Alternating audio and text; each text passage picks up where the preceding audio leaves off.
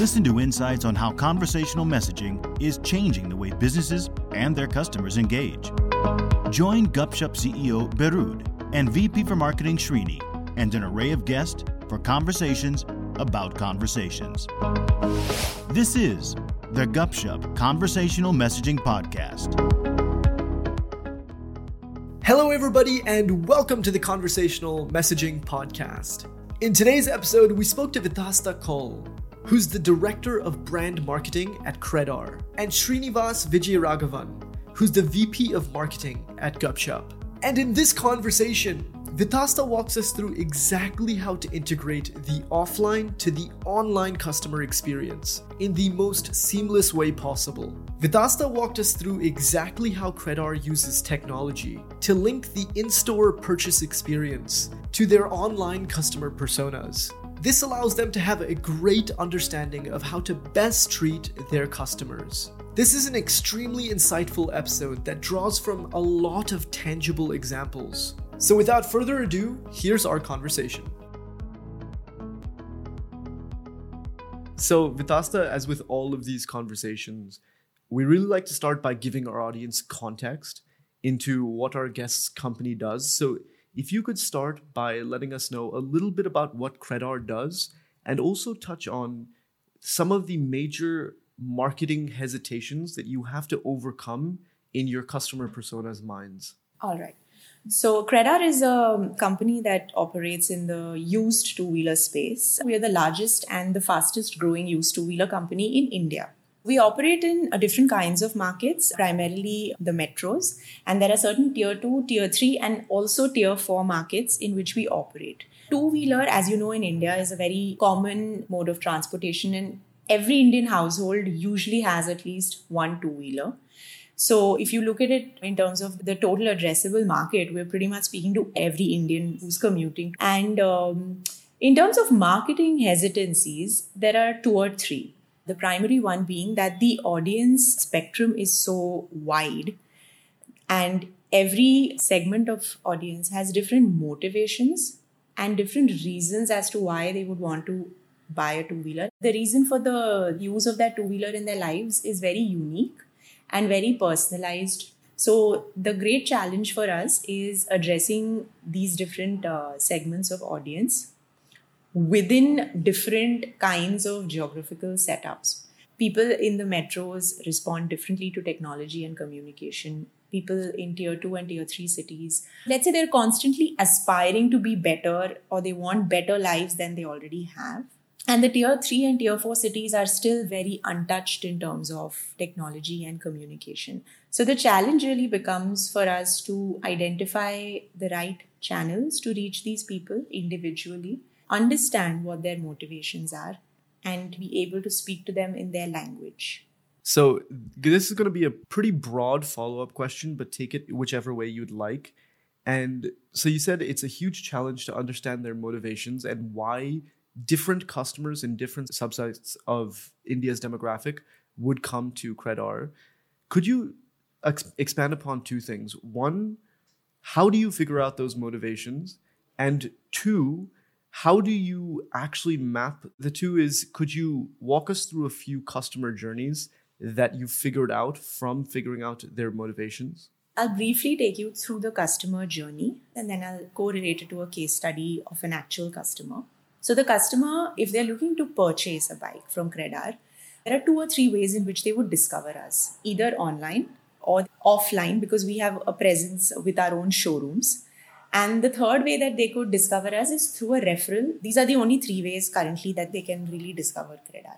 Once they've done that, what essentially happens is they would come, a test ride a product, which is essentially a used two wheeler, make an agreement to buy it, buy it. All of our bikes come with a certain uh, set of value added features, like there's a free six month warranty on the engine and gearbox, there is a seven day protect, because it's a used two wheeler in the first seven days, there are bound to be certain glitches which we fix for the customer free of cost. And the third thing that we give the customer is an assured 12 month buyback, which means that if he's bought a bike today, within the next 12 months, if he needs to make a sale, he can come back to Credr when we'll give him an assured value, which we commit to him at the time that he buys the two wheeler. So, this is the general customer journey. The customer journey ends if he wishes to sell the bike back to us and then he's completely out of the system. Then we're not going to be transacting with him anymore. But from the point that he buys the bike to the post sales, the post sales follow ups, and let's say he wishes to sell, that's the complete circle for the customer. To give you one example, I remember we were doing an event in uh, Bangalore in one of the colleges. And this event was not a commercial or a promotional event at all. We were actually speaking at one of these uh, renowned MBA colleges.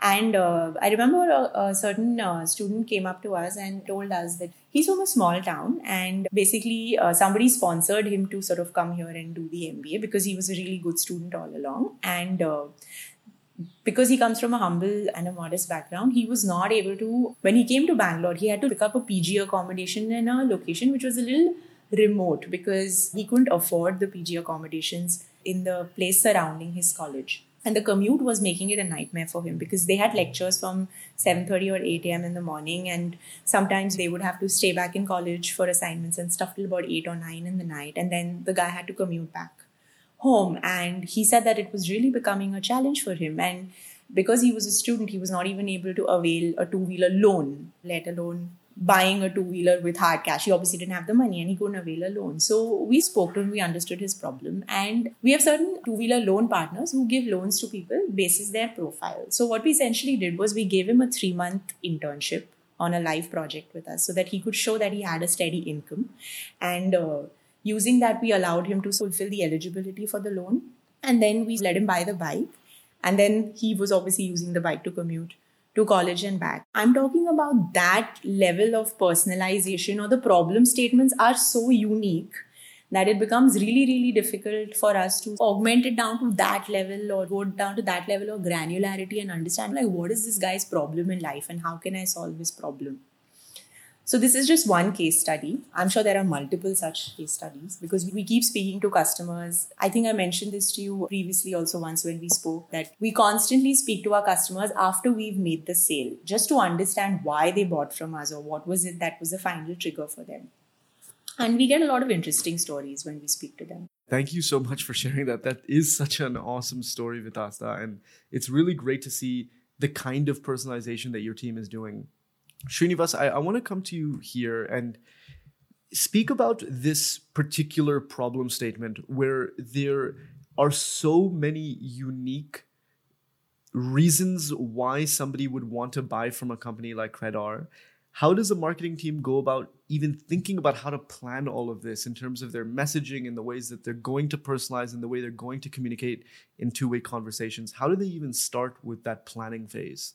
No, I think it's a difficult uh, reality because given that we work with so many uh, B2C companies, the consumer landscape in India is so diverse with uh, not just the urban population, but people who live in the tier two, tier three cities, and even those that sort of migrate to the urban centers.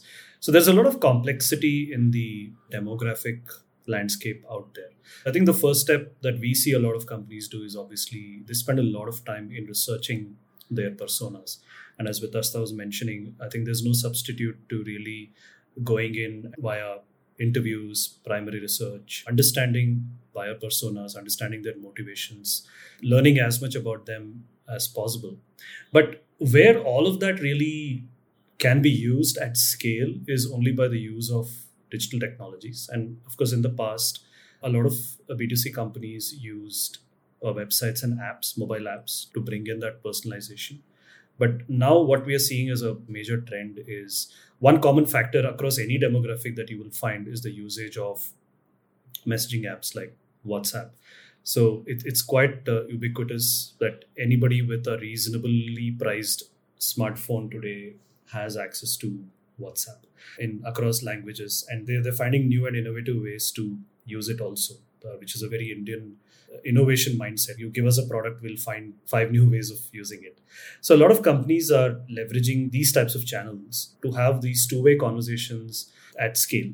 And the way it all comes together really is a solid customer data platform in the backend where a lot of this information, this enrichment of consumer information is present. And then you create an omni channel engagement strategy. You have your website, you have your app, but you also try and get consumers to have two-way conversations with you, typically on messaging apps. And it sort of lends itself to the kind of business that Credr is in because when you're either selling a used bike or you're trying to buy something, it's typically a space where there are lots of questions that you have, where there is a certain level of apprehension when you're selling that am I getting the right kind of price? And when you're buying, you want to be sure that you're buying a, a product that is, even though it's used, that it has the right level of quality and you know everything is intact, the papers are okay. So this kind of a business is ideal for designing these two-way conversations at scale. And we see the same in other industries as well. Like arman and i for example have spoken to a lot of people in healthcare where there's ample scope for two-way conversations there. Or you speak to somebody even in fashion for example where people want to understand whether certain materials are being used they're a little bit more conscious they have questions about their fit and size so today most of the customer engagement we believe is being driven by conversation. So, long story long, I think that's really how businesses are sort of reinventing the consumer engagement. Yeah, and I think that's especially uh, relevant to Vitasta and Credr because Vitasta, I noticed that WhatsApp is actually the primary chatbot that, that your team uses at, at Credr. Could you expand a little bit off of what Srinivas was saying and speak about the different touch points and and different ways that customers actually come to you real life examples of ways customers actually come to you uh, and, and actually ask you different questions that maybe you wouldn't have even expected if you could just touch on that communication and how you're optimizing that communication that'd be awesome you're referring to the different kinds of questions that people have before they want to transact with Credr? Yeah, but either before or even throughout the journey. Okay, this is going to be really entertaining. so we already have a chatbot on the website. We do not have a WhatsApp business account because um, every showroom that we operate has their own unique phone number. And the sales personnel or the store manager there is the one that operates the WhatsApp there. But having said that, on the website chatbot and even on some of our social media community pages, we receive really humorous questions. Just to give you a few examples, is the number numerologically accurate? or can you repaint this from black to red because black is inauspicious according to our culture so these are the funny ones but obviously the more pertinent questions that people ask us is obviously about the price the mileage the kind of services that they will get if there are any discount schemes or any offers that we are running those are the more pertinent questions that customers were uh, intentional about transacting will ask.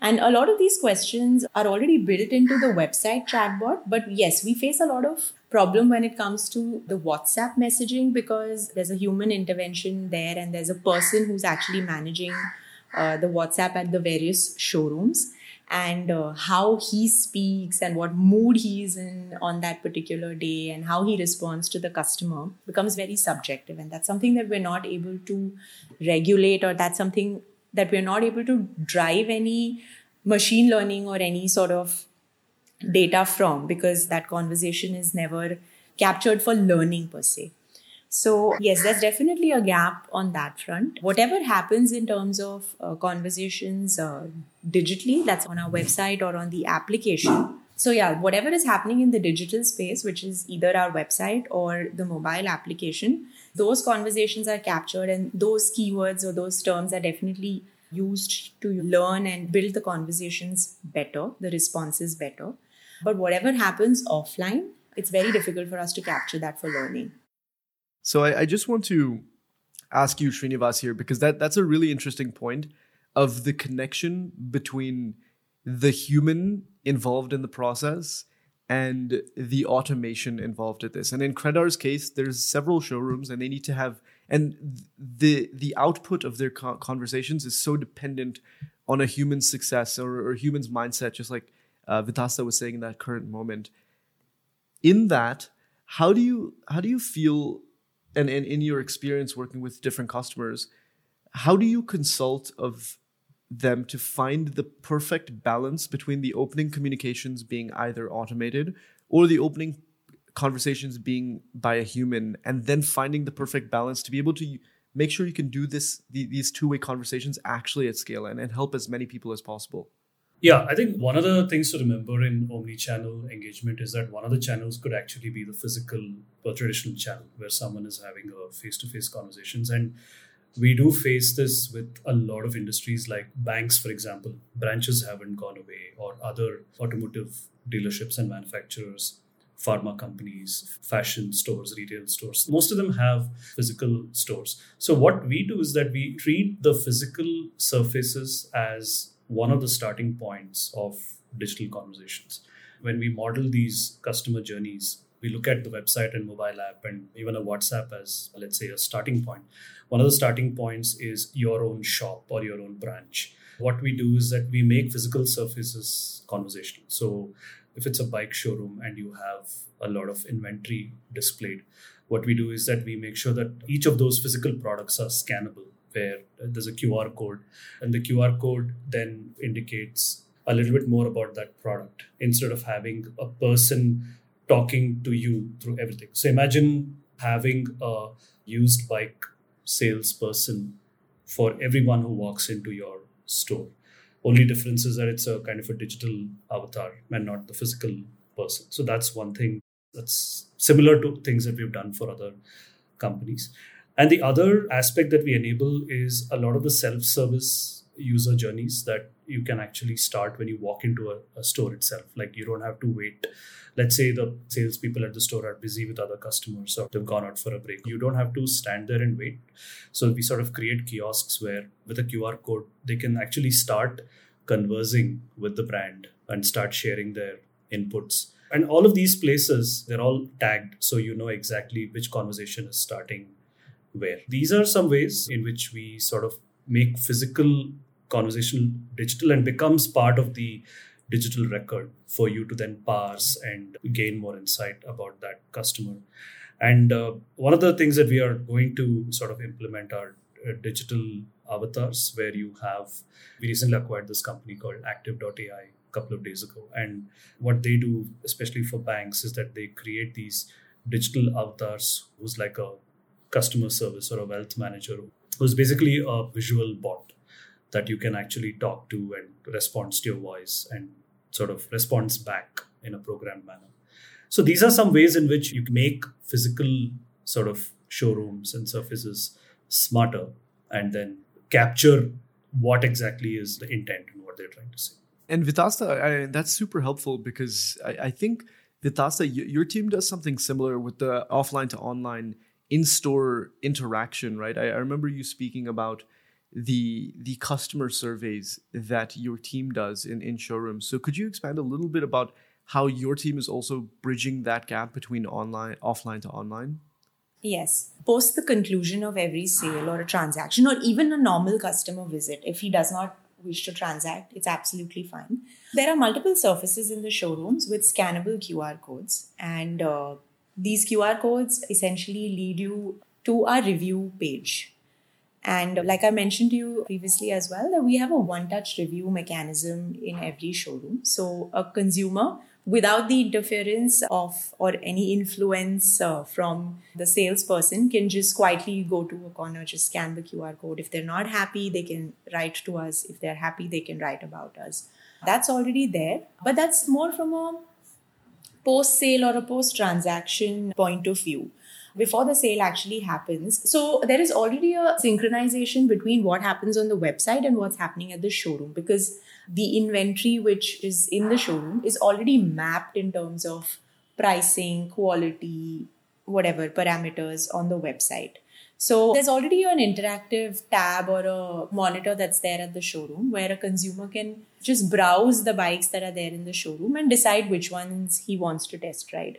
So even if a salesperson is busy momentarily and catering to another customer, this customer can look at the tab and just earmark the bikes that he or she want to test ride when it's their turn to interact with the salesperson and that kind of reduces the dependency on human beings also there's a layer of transparency that we're trying to create because the prices which are listed online are the prices that you will be quoted when you walk into the showroom. So it's not like the sales executive will scan you and be like, oh, he's wearing nice clothes. So let me just mark the bike up by about two or three thousand. And this guy doesn't look that well off. So I'm just going to give him a discount and close the sale. The pricing is uniform, and everyone who walks into the showroom will be quoted the same price. So that synchronization we try to maintain because we are operating in an omnichannel business, and it's important that the expectations that the customer has at the time of making the discovery online, those expectations and promises are fulfilled and met when they walk into the showroom offline as well. That we try to maintain, and we try to do the entire review and customer feedback process digitally without the interference of the sales executive. And uh, I just want to ask you one one follow up question here, Vitasta. How are you using that information that you're getting well, throughout the journey, right? The information that you're getting while the the customers in, interacting on an offline basis w- with your brand and the the questions that are being asked and and even the the post uh, sale customer responses. How are you using that information to to improve the general customer experience? Okay, in two or three ways the customer feedback or the customer review gives us visibility on two factors. One is obviously whether the showroom is uh, performing in an optimum manner or not. Like if there is a manpower issue, we take feedback very seriously, especially when there is something written about the manpower at the showroom that I wasn't spoken to politely or I wasn't paid attention to or I had to wait for a really long time. So those kind of things we take very seriously and uh, we try to train our staff better or we try to get them appropriate uh, conditioning or counseling to be able to manage those customer expectations better. We also do ghost audits and stuff on our own from time to time to understand whether the feedback that came was genuine or not. If this is a common occurrence and it's being faced by everyone, or if this was just a one off experience by a customer. So it definitely gives us uh, visibility on the store's health and whether the store is performing optimally or not. That's number one. Number two, when we get customer feedback, sometimes we get customer feedback immediately after making a sale, and then there are some customers who actually ask us for time and say that please give us a few weeks. We want to use the product and then we want to come back and give you feedback. So the customers who actually take their time to experience the product and then they give us feedback, that feedback becomes really critical and it's really like gold for us because the kind of issues that they face let's say somebody talks about the fact that my paper transfer is taking too long or i'm not happy with the quality of bike there have been too many breakdowns even though you've sold me a refurbished bike. Or my first servicing was due after 90 days but i haven't received a call from your customer care team just a few examples so that also gives us visibility to which function in the organization is contributing to maximum issues or maximum customer complaints. So there's a separate department in the company which actually manages customer experience and customer complaints. And uh, there's an actual dashboard that will show you. Obviously, there are these keywords that they identify and stuff.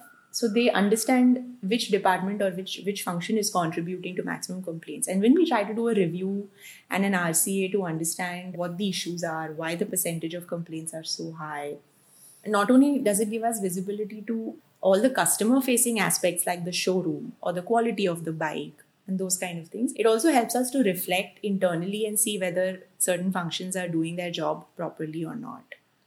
So, definitely, these are the two things. And when we do our customer calls, the surveys that we do with customers post transaction, those essentially gives us an insight into what their motivations are. That helps us to then fine tune our communication. That helps us to fine tune our offerings. That helps us to fine tune our pricing also in some cases. So these are the two or three aspects. Thanks for sharing that vitasta. That, that's really helpful. Srinivas i, I want to end the conversation with one question and it goes off exactly what vitasta was talking about of how they've created this transparent feedback loop within the company to consistently get data to improve on all of their processes could you expand on the importance of creating this feedback loop and possibly touch on some of the challenges that, that customers face while doing this and, and some of the solutions to get over those challenges? It's all important. The importance of capturing data at various touch points and then creating a sort of a, a data track or a footprint of the customer and I think a couple of things that Vitasta was mentioning was interesting because this whole transition from whenever a consumer sort of moves from one medium to another in, in the way they interact with the brand is where there's maximum potential for breakage in the flow. And breakage in the sense context is lost. So somebody who's browsing on the website, who's sort of registered on the website, who wants to go to see the bike at the nearest showroom, the person who meets them there needs to have all the context about that person, or vice versa. Somebody who's gone to a showroom and then has been told to go onto the website to complete some documentation, upload a transaction how to make sure that entire physical and the digital trail is maintained. I think that's one of the most important things. And I think what we've seen a lot of companies do is